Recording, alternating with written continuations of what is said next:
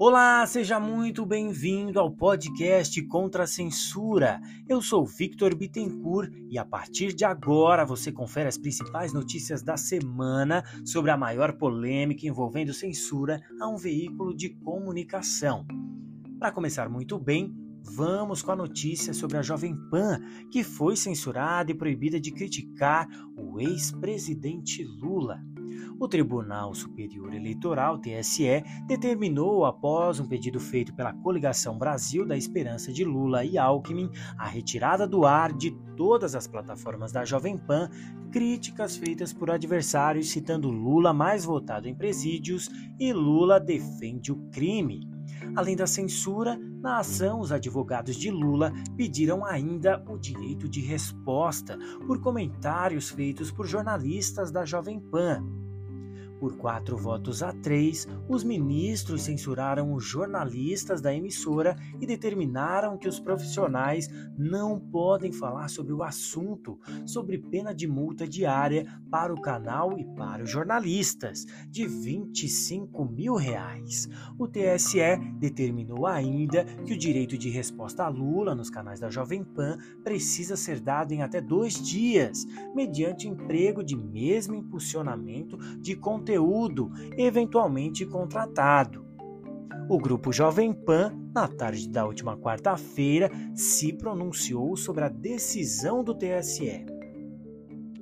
A Jovem Pan, com 80 anos de história na vida e no jornalismo brasileiro, sempre se pautou em defesa das liberdades de expressão e de imprensa promovendo o livre debate de ideias entre seus contratados e convidados em todos os programas da emissora no rádio, na TV e em suas plataformas da internet. Os princípios básicos do Estado Democrático de Direito sempre nos nortearam na nossa luta e na contribuição como veículo de comunicação para a construção e a manutenção da sagrada democracia brasileira não abrimos mão e nos manteremos na pronta defesa, incluindo a obediência às decisões das cortes de justiça o que causa espanto, preocupação e é motivo de grande indignação é que justamente aqueles que deveriam ser um dos pilares mais sólidos da defesa da democracia estão hoje atuando para enfraquecê-la e fazem isso por meio da relativização dos conceitos de liberdade de imprensa e de expressão, promovendo o cerceamento da livre circulação de conteúdos jornalísticos, ideias e opiniões, disse a emissora. A Associação Brasileira de Emissoras de Rádio e Televisão, ABERT, também divulgou na última quarta-feira, 19 de outubro, uma nota de repúdio e considera preocupante a escalada de decisões judiciais que interferem na programação das emissoras, com o cerceamento da livre circulação de conteúdos jornalísticos, ideias e opiniões. E ela diz: as restrições estabelecidas pela legislação eleitoral não podem servir de instrumento para a relativização dos conceitos de liberdade de imprensa e de expressão, princípios de nossa democracia e do Estado de Direito. Ao renovar sua confiança na justiça eleitoral, a ABERT ressalta que a liberdade de imprensa é uma garantia para o exercício do jornalismo profissional e do direito do cidadão de ser informado, diz o comunicado. A imprensa internacional também repercutiu as decisões do TSE contra a liberdade de expressão o jornal norte-americano The New York Times afirmou que a decisão do presidente de, do TSE, ministro Alexandre de Moraes, de retirar postagens consideradas fake news de redes sociais durante o pleito deste ano é uma das ações mais agressivas tomadas por qualquer país para combater informações falsas. Com o título Um homem pode agora decidir o que pode ser dito online no Brasil? A reportagem afirma que, ao permitir que uma única pessoa decida o que pode ser dito online no período que antecede as eleições, que serão realizadas em 30 de outubro, o Brasil se tornou um caso de teste em um debate crescente sobre até onde ir no combate às notícias falsas. O texto informa ainda que a medida causou preocupação de especialistas em direito da internet e em direitos civis que disseram que representava uma expressão de poder potencialmente perigosa e autoritária, que poderia ser abusada para censurar legítimos pontos de vista e balançar a disputa presidencial.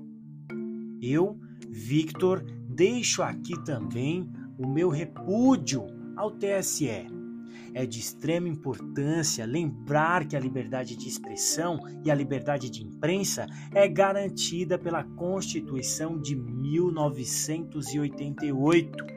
O artigo 220 diz: a manifestação do pensamento, a criação, a expressão e a informação sobre qualquer forma, processo ou veículo não sofrerão qualquer restrição observando o disposto nesta Constituição.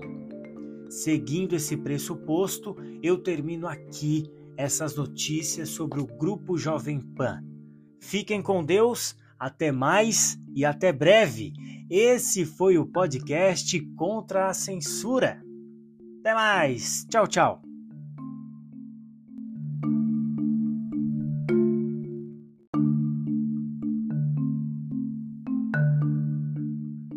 Olá, seja muito bem-vindo ao podcast Contra a Censura. Eu sou Victor Bittencourt e a partir de agora você confere o que deu notícia nas últimas horas. Em live com Bolsonaro, Neymar revela motivo de demonstrar apoio ao presidente nas eleições maior nome do futebol brasileiro no mundo atualmente, Neymar tem dividido opiniões nas últimas semanas depois de tornar público o seu apoio ao presidente Jair Bolsonaro na disputa da reeleição ao governo com o candidato Luiz Inácio Lula da Silva. O camisa 10 da seleção sempre foi discreto com seus posicionamentos e em live com o presidente neste sábado, 22 de outubro, ele revelou o motivo que o fez entrar nessa disputa das eleições 2022. O que me motivou a expor a minha opinião são os valores que o presidente carrega, que são bem parecidos comigo, com a minha família, com o que a gente preza. Família, nosso povo, nossas crianças. Isso me fez me posicionar, porque eu vi que precisava dessa força. Isso ajudaria muita gente. Desde já, convoco a todos, se posicione, porque você tem liberdade para expressar seus sentimentos e valores, disse o jogador. Neymar foi um dos convidados da Super Live de Bolsonaro, que durará 22 horas.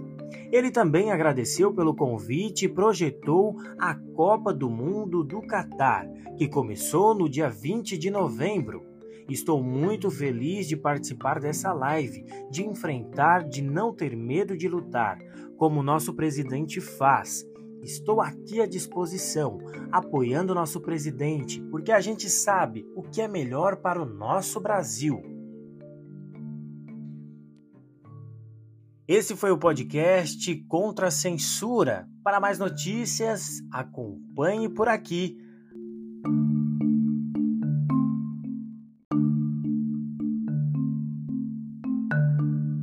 Olá, seja muito bem-vindo ao podcast Contra a Censura. Eu sou Victor Bittencourt e a partir de agora você confere o que deu notícia nas últimas horas. Bolsonaro condena ação armada de Roberto Jefferson contra a Polícia Federal e determina que ministro da Justiça acompanhe o caso. O presidente Jair Bolsonaro criticou a atitude do ex-deputado federal Roberto Jefferson de abrir fogo contra agentes da Polícia Federal que cumpriam seu mandato de prisão neste domingo, 23 de outubro. Em suas redes sociais, Jefferson publicou vídeos afirmando que teria trocado tiros com a polícia do Rio de Janeiro. Chega de opressão, eles já me humilharam muito. A minha família, eu não estive atirando em cima deles. Eu dei perto, não não atirei neles. Eu não atirei em ninguém para pegar. Ninguém. Atirei no carro e perto deles, revelou. Em resposta ao ocorrido, Bolsonaro se mostrou contrário à atitude do ex-deputado e pediu que o Ministério da Justiça do Rio de Janeiro fosse ao local acompanhar o acidente. Repudio as falas do senhor Roberto Jefferson contra a ministra Carmen Lúcia e sua ação armada contra agentes da Polícia Federal, bem como a existência de inquéritos sem nenhum respaldo na Constituição e sem atuação do Ministério Público. Determinei a ida do Ministério da Justiça do Rio de Janeiro para acompanhar o andamento deste lamentável episódio, escreveu. Lembrando que Roberto Jefferson não tem ligação alguma com a coligação do atual presidente. Bom, eu fico por aqui e volto daqui a algumas horas com alguma notícia.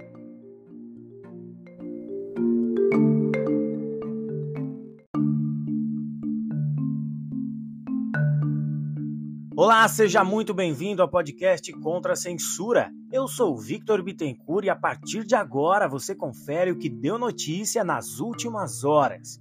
Roberto Jefferson entrega as armas após a chegada de Padre Kelmon. A pastora e ex-deputada Lilian Sá, amiga de Roberto Jefferson, que está no local, afirmou à imprensa que o ex-deputado entregou as armas após a chegada de Padre Kelmon à casa dele, encomendador Levi Gasparian, no Rio de Janeiro, na tarde de hoje. Segundo ela, neste momento, o ex-deputado negocia sua rendição com os policiais. Na manhã de hoje, Jefferson atirou contra policiais federais que tentavam cumprir um mandado de prisão contra ele por determinação do ministro do STF, Alexandre de Moraes. Lembrando que Roberto Jefferson não tem ligação alguma com a coligação do atual presidente.